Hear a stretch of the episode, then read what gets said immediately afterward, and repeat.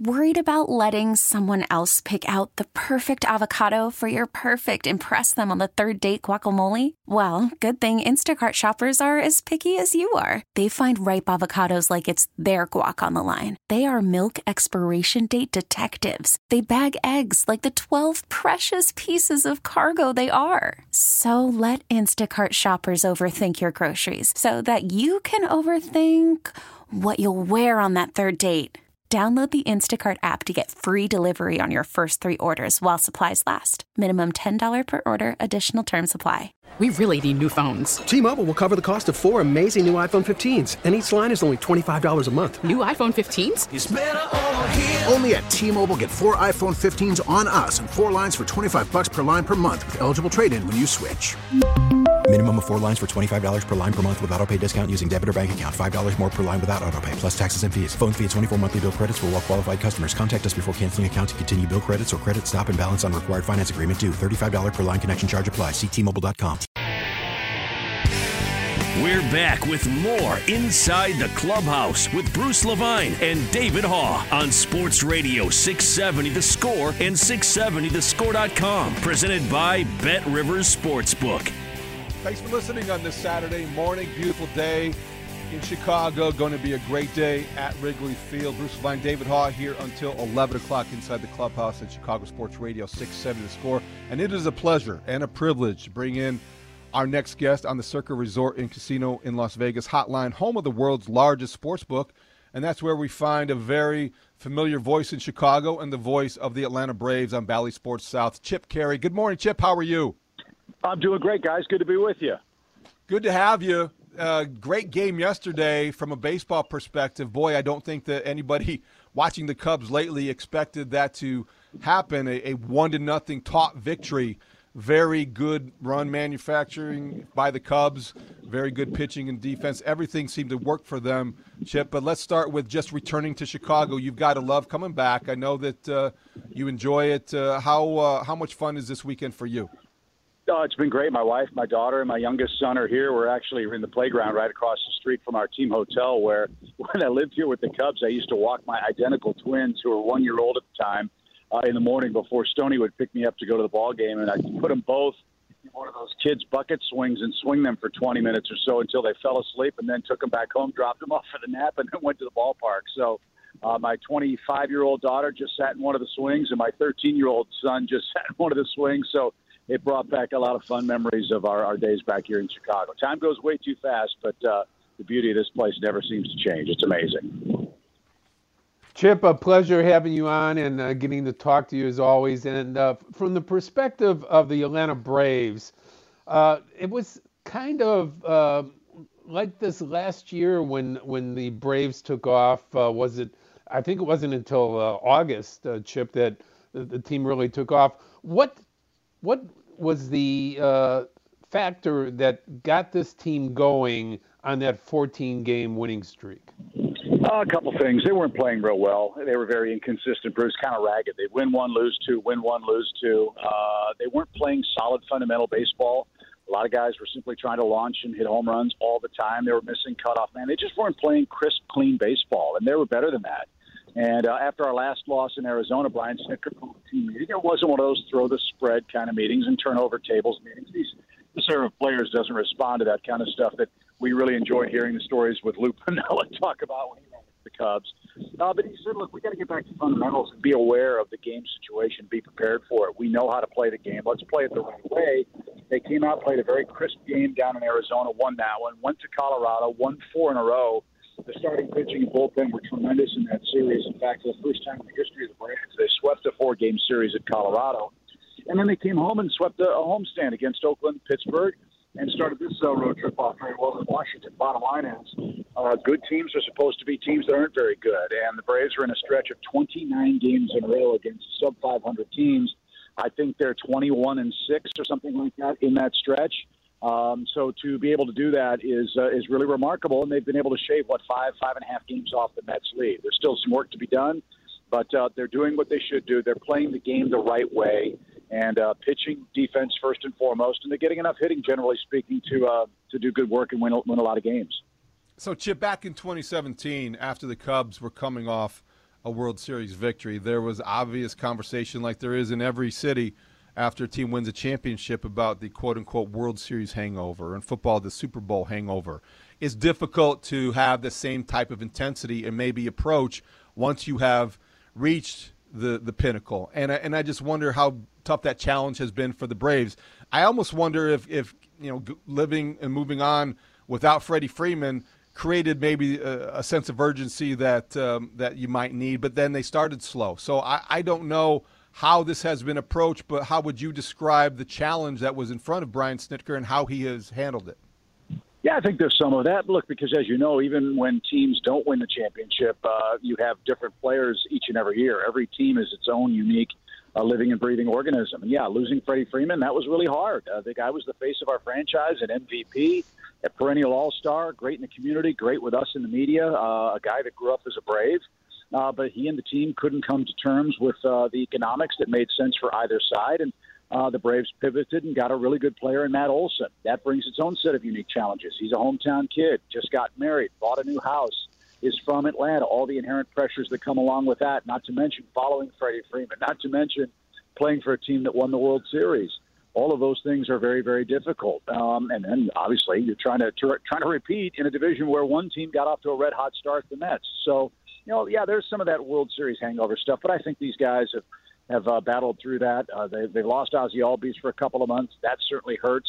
But if any team is really well equipped to deal with these kinds of uh, roadblocks, as we uh, might call them, I think it's the Braves. They dealt with them all last year and ended up running the table. So I think we feel good about our chances. We've got 15 games left with New York, and we'll see what happens uh, by mid to late August. Strong opinion runs in your family a little bit. I don't know if you know that or not, uh, Chip, but yeah. uh, uh, yeah. going back to your grandfather and your father, who uh, were, were dear friends of mine and two of the greatest broadcasters in the history of the game, I'd ask them a direct question whether it was just sitting uh, in the dugout having fun and chewing the fat or on the air uh, doing a show like this.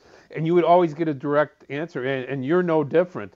I, I guess I preface this by saying, we, we are uh, in the week of uh, 25 years since interleague play began. This week, 25 years ago. What are your thoughts? Where do you think that uh, particular thing uh, has evolved from, and, and where do you think it should go? I like interleague play. I think it's silly of our sport not to market all of its stars to all of its audiences. The fact that you, that in, in our case in Atlanta, Mike Trout has played one series in Atlanta in his career. The Braves have had Freddie Freeman and Mike Trout on the field at the same time in the same game zero times. When we faced the Angels a couple of years ago, they were hurt. Uh, I think it's absolute idiocy that uh, uh, Shohei Ohtani is not on the TV sets uh, in Washington and Baltimore and Tampa and Miami and Atlanta or in their ballpark at least once a year. And I think baseball's finally realized that. If you really want to market this game, you've got to market the stars to all the communities, and that means an NBA style schedule. I think 19 games against your divisional opponent is way too many.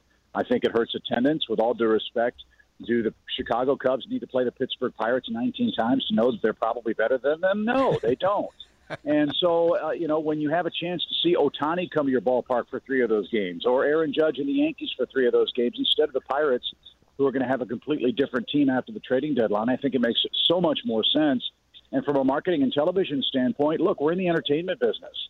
Uh, I want to talk about the stars on the other teams. Uh, you, you know, think about how different the NBA would have turned out if you didn't have Larry Bird and Magic Johnson, right? I mean, a Western Conference team and the Eastern Conference team, they played twice a year, once in each, uh, once in each other's city. Under the under the baseball rules, you'd see Magic and Bird play once every three years, and he would uh, Magic would come to Boston once every six. That's dumb. It's nonsensical and it's long overdue that baseball is changing that, and I applaud them for it. And I think that we're going to really, really enjoy interleague play as a result of that. And uh, just to add one more caveat to it, I think it's going to make the scheduling a lot fairer. You're going to have a chance to catch everybody at a different time in their schedule, and at least you can say everybody's played everybody else at least once, unlike the uh, unbalanced interleague schedule based on the divisions that we have now. Was that that leads? it's always it's always a direct answer from a Caray, and I will just leave you with this one extra question before David asks you another, and that is, why have American and National League then? Why are American? You broke up there. Why are American? I, I said, why would you have different leagues if you're just going to do it that way? And I'm not saying you're wrong. Yeah. I'm just saying yeah. it's if it's going to be that, then that. no. I, I, I've said this for years, Bruce, and, and you know I've said it for ten years. I think the next step for baseball is to expand by two teams. Uh, you've got to get to 32. You've got to get to eight four-team divisions. And more importantly, you have to realign geographically and economically. It makes no sense, despite their success, the Tampa Bay is in the same division with the Yankees and Red Sox. It makes no sense that the uh, uh, that the Pittsburgh Pirates are in the same division with the Cardinals and the Cubs. I, you know, until you create a system where those teams have to challenge teams of like market size, um, you're going to have the economic disparities that we have in the sport. And if you do this the right way, if, for example, you have three or four divisions of small market teams, every year in your playoffs, you're going to have four small market teams getting into postseason play, which again expands your audience, which gives people a chance to get in the tournament and makes baseball kind of like the NCAA and the you know the, the, the all the way down to the Final Four. Uh, you know that that's the magic of, of, of baseball. Look, you get in the tournament, who knows what's going to happen? But right now, the Pittsburghs, the Detroits, uh, you know, the, the Colorados, the Arizonas have very little to no chance to compete with the economic powerhouses in the divisions in which they reside. And uh, I think there's a way around it. You expand by two teams, you get to the four uh, division winners, you have two wild cards, and off you go, and everybody seemingly has a chance to get to postseason play. We can argue about whether that's good or bad, having 10 or 12 or 14 postseason teams. But at least if you have four teams of like economics battling it out, they might go out and spend a little more money to go get that middle infielder or a relief pitcher, which is what the players want to make their playoff chances better. And I think that's what baseball's next step ought to be, in my opinion. We are talking with Chip Caray, the voice of the Braves for Bally Sports South, a familiar voice to Cub fans, Chip, and appreciate your time. And when you come back, as you referenced, you think about the days when you were doing Cubs games, and you referenced when Steve Stone would pick you up on the way to the park. You know, you were part of the celebration, the anniversary that Steve spent his 40th year uh, in the booth. Boy, it's gone fast. When you think of the impact that Steve Stone has had on your career, when you think of your favorite Steve Stone memory, what is it? Um, I, well, there's a couple. Number one, first and foremost, uh, I think Steve Stone is long overdue. He should be in Cooperstown. Uh, there aren't many analysts who've uh, gotten the Ford Frick Award, but uh, certainly Stoney doing it as long as he has and as well as he has in the market that he's worked in uh, is deserving of that. And you know, again, I'm, I'm I'm biased, obviously. It's a shame that with all the uh, new media that we have, only one broadcaster goes in a year. That's that I w- is something I dramatically wish would change. Uh, but my favorite Steve Stone story is really my first uh, production and only production meeting I had with them. I was doing the Orlando Magic at the time. Uh, my grandfather had died. They'd hired me, and uh, we were in Miami for the opening game of the '98 season. And Steve said, "I'm going to rent a car, and you're going to drive because you're from Florida. You know where the hell we're going." So he got the car. I drove and we're on our way to the ballpark. And he said, "So how's this going to work?" And I looked at him and I said, "What do you mean?" He said, "How's this partnership going to work?"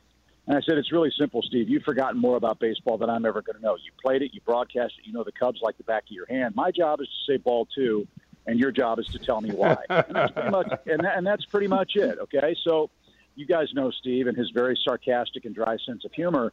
We finished the game, and I think the Cubs lost. It was a good game. It was three one or four two, something like that. And uh, I said, we'll see you tomorrow on WGN or whatever, whatever my silly uh, tagline was. And Steve takes off his headset and throws it onto the counter and just, that's just great. And I'm scared to death. I look at him and think, what did I do? What did I say something wrong? Did I, you know, make my new partner angry? And I'm looking at him with these wide eyes, and I looked and I said, what? And Steve leaned over, and you guys know, as uh, non turn the other cheek as he can be, he leaned over almost with tears in his eyes and stuck his hand out and said, Thank you. And I said, Thank you. He said, For the first time in 16 years, I don't feel like a sidekick. I feel like I'm part of a team. And for someone who's trying to make their way in a booth, for someone who's trying to um, you know, develop trust and a bond with a partner, and for someone who is trying to fill unfillable shoes, that moment for me let me know that Steve had my back and he knew that I had his, and I was as interested in making him the rightful star of the show uh, as he was in us getting it right on WGN every day. So Steve Stone, Arnie Harris, uh, the laughs we had, those were those were precious times, wonderful times. And as I walk around town, I think about them all the time. It was just a, a great, great time in my life, and I'll always be grateful for the time I had with uh, Steve in that booth. Chip, uh, the last one from me, and we know you got to catch a bus to the ballpark. So, with David and I, really appreciate your time and and all this fun that we've had here over the last 20 minutes. Uh, the one broadcaster, it doesn't matter what sport, that you really enjoy listening to yourself? Uh, well, I grew up with Jack Buck in St. Louis. I mean, there, you know, for me, he was the paragon. Uh, Pete Van Wieren was my partner in Atlanta and was with my dad for so many years. Pete's kind of like the uh, the professor and the underappreciated. Uh, just, uh, and I say this as the ultimate compliment, the boring pro. Uh, he was awesome. Uh, love listening to Gary Thorne do hockey. I don't think there was anybody. I mean, is there a better hockey voice than, you know, just a voice of God than Gary Thorne? I love Pat Foley too. Don't misunderstand, but I'm talking on a national level. Gary right. Thorne doing hockey on on uh, ESPN was awesome. Uh, you know, those, those guys are iconic people, and uh, all of us aspire to to do what they do and be thought of in the same uh, uh, wonderful terms. And that's why we work so hard. That's why we, you know, go to the ballpark four hours before the game to try to get better and try to be a conduit between the game and fans. And I think those guys did it as well as anybody. And Chip, so do you. And it's a pleasure talking with you today. I know people are smiling as they listen to the radios and reminiscing, hearing your voice, and, and just remembering how you and Stony were together. And it's just great to, to hear you, and it'd be great to see you and, and enjoy your weekend in Chicago. Thanks, guys. Always, always the best. You guys were wonderful to me. Uh, my time here, my family's always been grateful. We love coming back to Chicago in so many ways. It's our uh, our second home away from home, and uh, we're we're grateful for the time we had here, and we're grateful that uh, so many people remember remember me and more importantly, my family so fondly, and you guys included. So thanks for having me on. Best wishes to you guys, and good luck after we leave town. Okay. Thanks, Chip. Yep, Chip Caray, the voice of the Braves. I'm Bally Sports South, and Bruce. That uh, it's great catching up with Chip. He's very gracious with his time when he does come to town. I had not heard that story about Steve Stone before, but I can see, and we did hear the. We have heard Stoney talk about how with Harry it was he knew his role and he knew where the what, what, Harry did, and we know that things changed obviously when uh, the, the when when Chip came to town, Steve was more of the show, and that continued for the year through the years. And uh, but I had never heard about the first. Yeah, podcast. it was. was it, you're right, David. It was kind of a shot at Harry in a sense, but it also uh, Steve is still to this day the most complimentary guy when it comes to Harry and. Uh, helping him establish his career as the great broadcaster. He said, and Chip said it beautifully, uh, David, that it's long overdue that Steve Stone is in the Hall of Fame because he brought uh, he brought the uh, analysts to another level in baseball by not only being there to uh, talk about uh, what just occurred, but what will occur before it happens. Nobody, I think, in the history of baseball broadcasting, as far as um, color commentary, has predicted more correct results than Steve Stone has over the last 40 years. I mean, every weather, every, every TV station in town wants him to be their weather guy, just so he his forecasts are always correct. It's going to rain today, Stoney, isn't it? Right, right. Yeah, I, I need an umbrella. Tell me. Um, and you saw it the other night, Bruce. It happened again. And I know that I'm isolating one incident. It happens fairly often. He said something to the effect of Jose Abreu was going to have a good at bat. Jose Abreu was really going to take advantage here. Jose Abreu then hit a home run.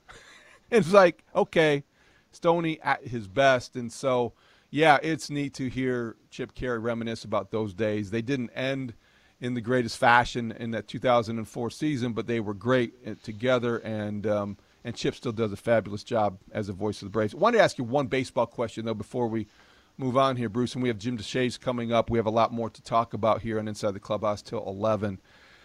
Brian Snitker gets uh, overlooked when we talk about great managers, when we talk about managers that are at the top of their game. Maybe that's just me, but I do think he's somewhat underrated the challenge is great when you have a championship team coming back. We remember how much Joe Maddon was accused of letting kind of things slip away and get a little bit more lax after the Cubs won a championship. As you look at the Braves, Bruce, as you look at them winning 14 in a row after a slow start, they had the team meeting. What do you think he does best? And, and when you think of him as a manager, what stands out? I think from a, a distance perspective, he's it's never about Brian Snitker, okay? And it's always about managing and respecting all 26 in that room. And Joe Maddon, I believe, never got enough credit for it. I think David Ross doesn't get enough credit for it.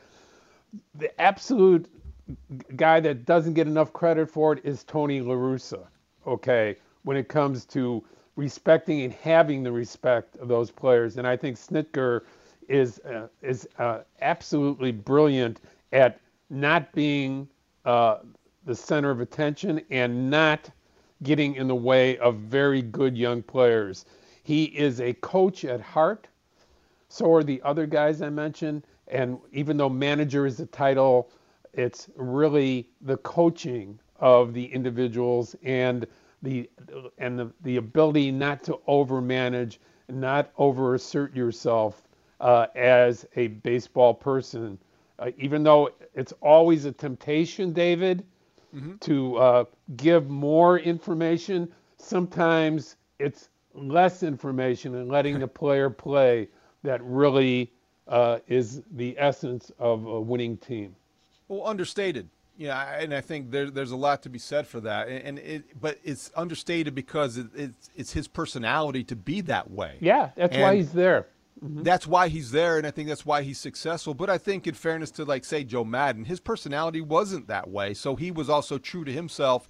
It was just yeah. they were they were different guys and and had different styles in terms of management. It, but but you're right. But you're right about that. But the the one thing that's constant is the communication with the player and the ultimate respect that the player receives from these guys and believes in that is what helps make teams, and in particular, in this case, baseball teams, and in this instance, the Atlanta Braves, successful, along with some great, talented young players. Well, strong communication, right? That strong communication fosters great respect from leaders, from managers. Because it's whoever... like Mitch Rosen at the score, right? Right, right. That's I was, right. I was, I was told to say that. You were. Just did you get a text something in mid sentence there, Bruce? Did you have to? No, he'll he'll be texting me saying, "Don't bring up my name on the air again." Never again. Never again. No, but I think Snitker does get overlooked. Would you agree? Sometimes when we talk about the best managers in baseball, when we talk about the guys who make that that that impact, we don't know how much a manager means in the course of a season, but his name rarely comes up, yeah. and yet you look at the success he's had.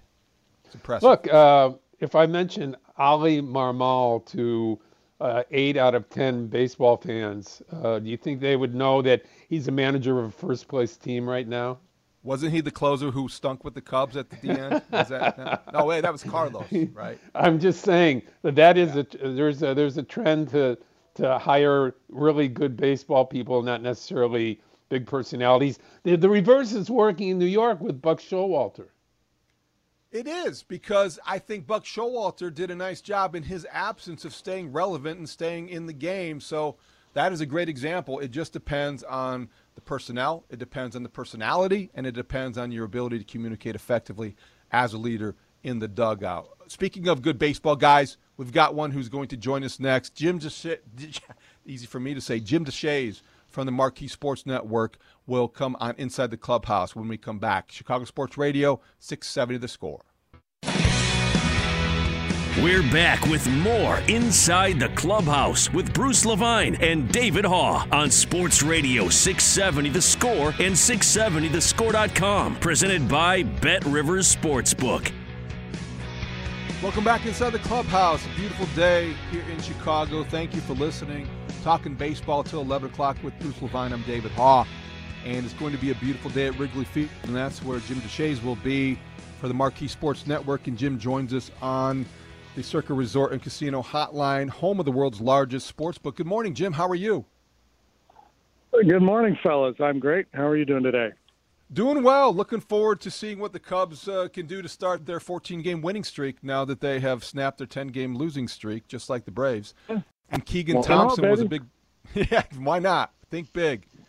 Jim, when you look at Keegan Thompson's performance yesterday, six innings and really strong performance, did not give up a run. Uh, and I, Bruce and I were debating earlier. In your mind, as an ex pitcher, knowing knowing what today's game demands of these guys with the live arms. What is the best way the Cubs can use him moving forward? Uh, I would say yet to be determined. Um, you know, I think it's a work in progress. He was so good as that bulk guy out of the bullpen. Um, you know, starting a lefty, then bringing him in to face a predominantly right-handed hitting lineup. Uh, obviously, he, he has mastered that. He has shown he can do that. Question is, can he be a starter? And I don't think that's a, a question that needs to be answered anytime soon.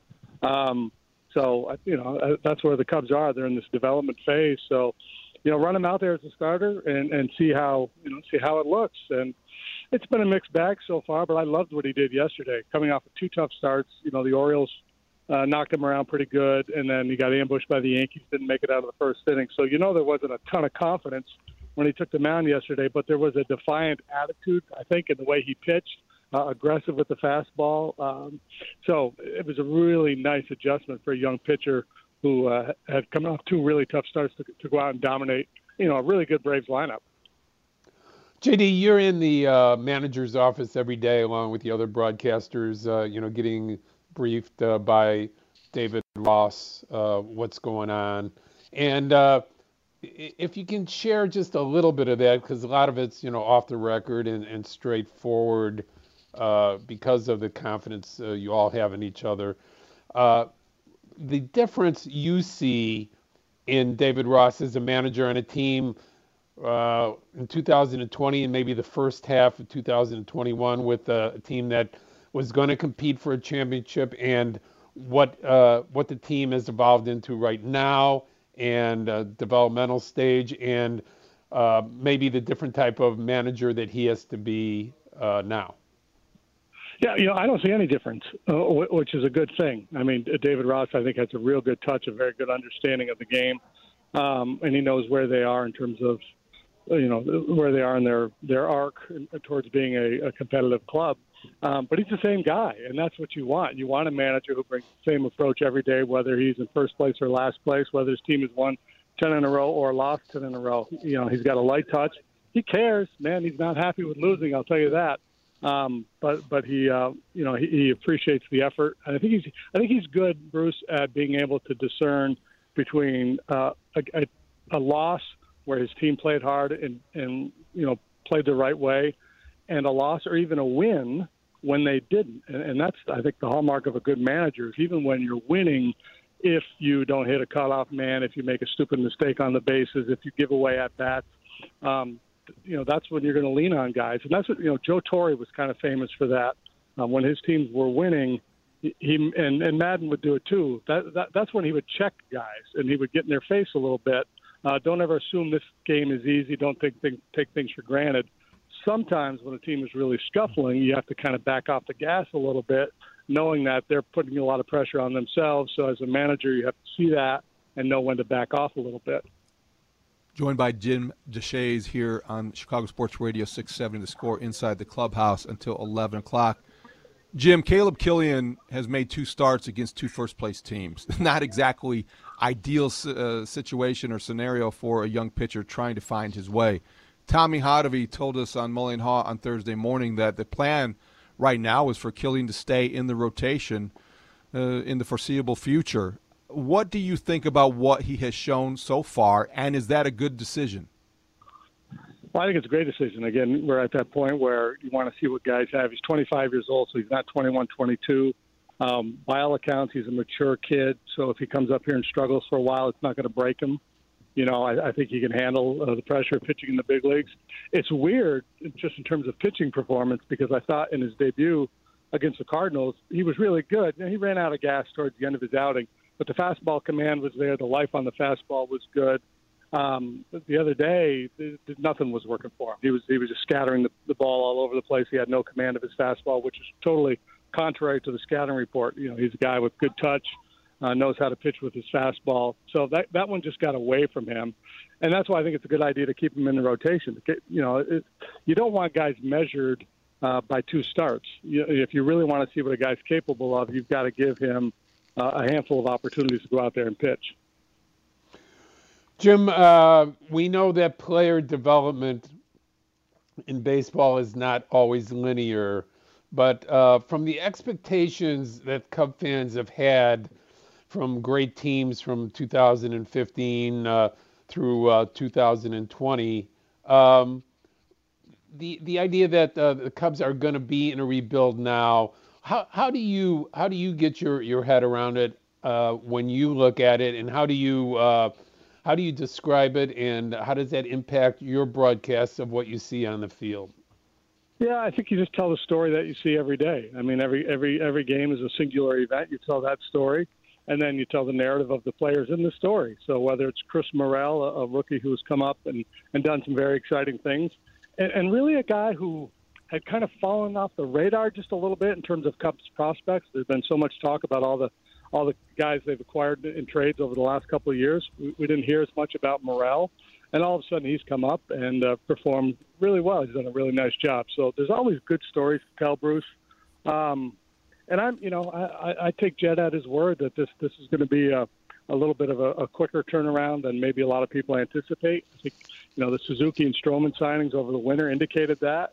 Um, I, you know, I, I think they're probably going to be aggressive this winter and trying to improve the ball club. So, uh, you know, I'm bullish on the future of this team. I love, uh, you know, the, the, the, the could run all these deals. At least what you hear. I haven't seen any, and very few of them play in person, but Pete Crow Armstrong and uh, Owen Caissie, and you know uh, the Alcantara kid. Uh, there, there's a number of good young prospects uh, coming, and they might get here sooner than people expect. We have talked about Thompson. We have talked about Kilian and Jim on the mound today. Will be another young pitcher who could be at the center of the Cubs' rebuild, and Justin Steele. Justin Steele goes against Kyle Wright today at Wrigley Field. Um, how would you evaluate his season to this point? The numbers aren't great, but you you look beyond the numbers and you see some things that uh, might be signs for encouragement. Yeah, well, I, I put him in the same bucket as, as Keegan. I, I think he's proven that he's a big league pitcher, and the question is is he ultimately going to be better as a starter, as a bullpen? What is the ceiling? You know, I don't think either one of those guys profile uh, necessarily as a top of the rotation type guy, but uh, who knows? You know, that I, I think for Steele and, and, and Keegan, they both have kind of this bulldog mentality, which is great. I think Justin could use a third pitch. Uh, he's basically a two-pitch pitcher, fastball slider. I'd love to see him develop that changeup a little bit more and, and gain more confidence in that pitch. I think that could be a huge difference maker for him. But we've also seen him go out there with that fastball slider combination and, and pitch some really good games. He's coming off two solid back-to-back starts. He's he's kind of funky um, in that he gets a lot of ground balls on high fastballs, which is weird. You know, normally that's a fly ball or a swing and miss pitch, but the action on that pitch has got a little cut to it or a little something that you know he he's able to induce a lot of ground balls with that pitch. So you know, I, I'm one of those people that you know I, I I just I don't want to put limitations on a guy, but I, I'm pretty comfortable in saying that both those guys uh, will be able to carve out a role either as a solid you know bullpen piece or a, a you know pretty solid starting pitcher. Jim Deshaies is joining us for a few more minutes on Inside the Clubhouse. Uh, JD, when you look at this week, and this has kind of been the theme of the show so far, being 25 years since uh, uh, interleague play began, your thoughts about that span and the impact it's had on baseball to this point and what it should be in the future. Yeah, uh, you know, and I heard I heard uh, Mr. Chip Caray on, and Chip was very eloquent in, in defending interleague play and, and arguing all the reasons why he likes it, and I and I agree to an extent. I think from a marketing standpoint, star players playing in markets they don't normally play in is a good thing. I'm so old school though. Uh, if for me, I would trade interleague for more games against old National League rivals from the other divisions. I would want to go home and home with the Dodgers twice each year. I'd want to go home and home with the Mets each year. Um, I, yeah, I do love the White Sox thing. I think that's where interleague play is best when you have, you know, markets with with two teams or you know a, a true natural rival. I think interleague play they've tried to create some rivalries um, down in Texas when I was with the Astros all those years. They had the Lone Star Series and we played for the Silver Boot. And it's like, come on, there's no rival. These are two teams in different leagues. They're not fighting for the same prize. Um, so I, I get it. Um, uh, I understand there's value there. I think it helps generate revenue, which is good for the sport. Yeah. But uh, but I would I would still I would, I would trade interleague play for more games against the NL East than the NL West. As long as pitchers don't bat again, right, Jim? You want your major league record to be standing intact for the longest streak without an extra base hit for a pitcher, correct? That's right. It's mine. It's mine, and it will forever be mine. Yeah, that's right. that's great. Before we let you go, quick one about Willson Contreras. Emotional day for him today. He was playing against his brother. That's going to be a great story. William catching for the Braves, Willson for the Cubs. A lot of conversation surrounding him and his future, Jim. But I, from from a pitching standpoint, from a handling pitchers and framing defensively, how has he improved if he has subtly this season? Yeah, well, I think you know he's always been very athletic behind the plate. So in terms of blocking balls, throwing people out, the pickoffs, that's always been a strong part of his game. The framing, and that's so difficult to to um, you know to measure. Uh, I think it comes and goes for a lot of catchers. A lot of times it depends on the pitching staff. You know, if, if guys are uh, pretty consistent around the target, then you're going to be pretty good at framing pitches. If guys are missing, you know, six inches outside and you're set up inside, it's very difficult to, to make something of that pitch. Um, but I think, you know, I think he's been fine back there. Um, you know, I, I when I when I first saw him catch, he was a little too active back there for me. I like a, a quieter target, um, but I, but I think that has evolved over time, and I think that's just a personal preference too. Um, I, I think he's smart enough to know that if, if a single pitcher would prefer him to be a little, you know, more stationary behind the plate, then he'll do it. Um, so yeah, I think he, you know, he obviously he's the best offensive catcher in the game this year, and and I think his his defense has been just fine. Jim, thanks for your time. Appreciate it. Have a great call today and a great weekend. Hey, great to be with you guys. Uh, beautiful day here at Wrigley. Uh, hope you can make it out. It's, I mean, it's gorgeous out here. Jim Deshaies from the Marquee Sports Network in the booth with Boog Sciambi does a great job, Bruce. And there's a lot to uh, lot to talk about still in our in our last segment. When we come back, we want to talk about the schedule. We want to talk about uh, how it could change next year, and why is Bruce grumpy about it? Let's talk about that next. And inside the clubhouse, Chicago Sports Radio, six seventy, the score. We're back with more Inside the Clubhouse with Bruce Levine and David Haugh on Sports Radio 670 The Score and 670thescore.com. Presented by Bet Rivers Sportsbook. Welcome back. We have a final segment and we want to talk about the schedule change. Today is the 25th anniversary this season of interleague play, correct, Bruce? We are celebrating that or maybe you're lamenting that. I'm not sure which. But now things will change. Don't like it. Don't like it. I know you don't like it. Get used to it. I'm sorry. We're going to have to evolve. Things are going to change, Bruce. Here is what, what's happening. What's this we? What's this we stuff? I'm getting you on board. I am going full Lance Lynn on you. You're Joe McEwing. I'm Lance Lynn. Get on board. Come on now. All right. I'll have the Impossible happen. Burger with an order of fries, please. well, they need Jake Burger today. White Sox in Houston this afternoon. Very nice. Nicely so, done next year, because of the new CBA, they will play division teams 14 times instead of 19 times.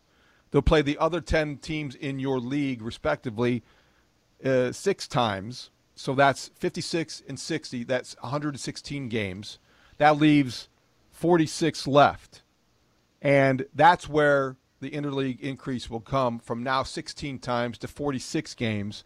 That will be happening as early as next year. I like it, Bruce, because I do think that it's more representative of an overall competitive balance and it also reflects how you how you fare against everybody in baseball. I also like the idea of being able to see certain players on certain teams you might not ordinarily see.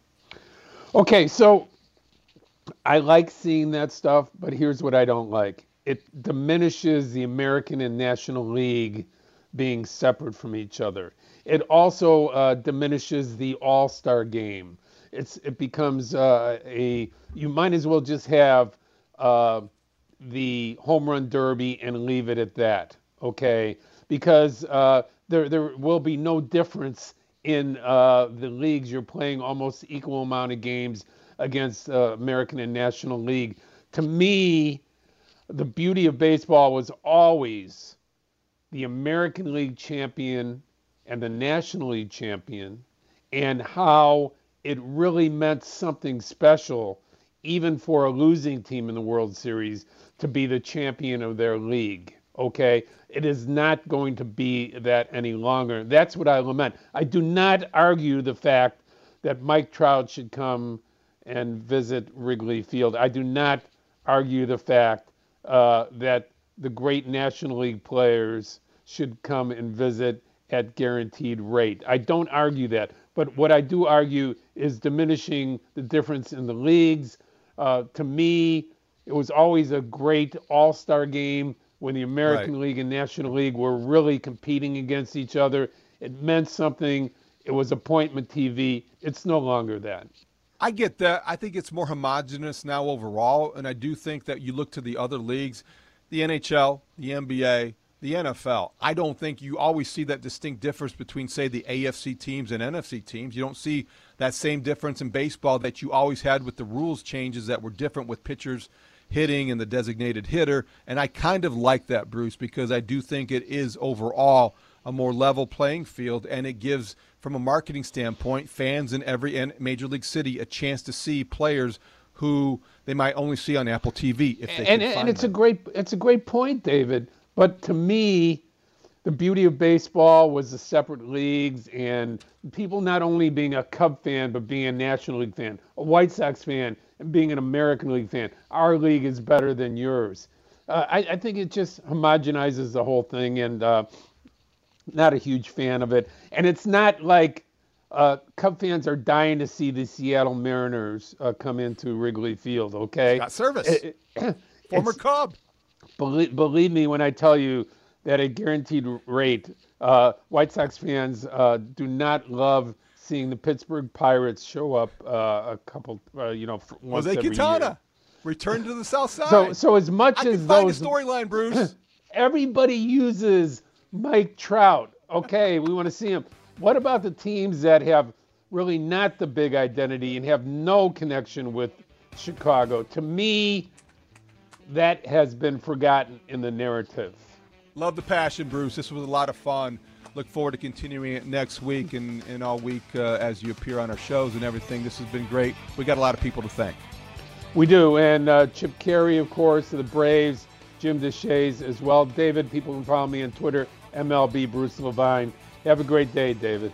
Thank you, Cesar Perez, for keeping us on the air here. I'm going to be on the reporters tomorrow morning, 10:30, making a return to the Marquee Sports Network. Bruce, in all transparency, I will be on there talking baseball, talking Bulls, talking everything for a nice little talk show. Looking forward to that, and you should look forward to Steve Rosenbloom, who will connect. Uh, this uh, station to the Cubs game, build a bridge to 1245 Cubs pregame here on the score. Thanks for listening. It's Inside the Clubhouse, Chicago Sports Radio, 670 the score.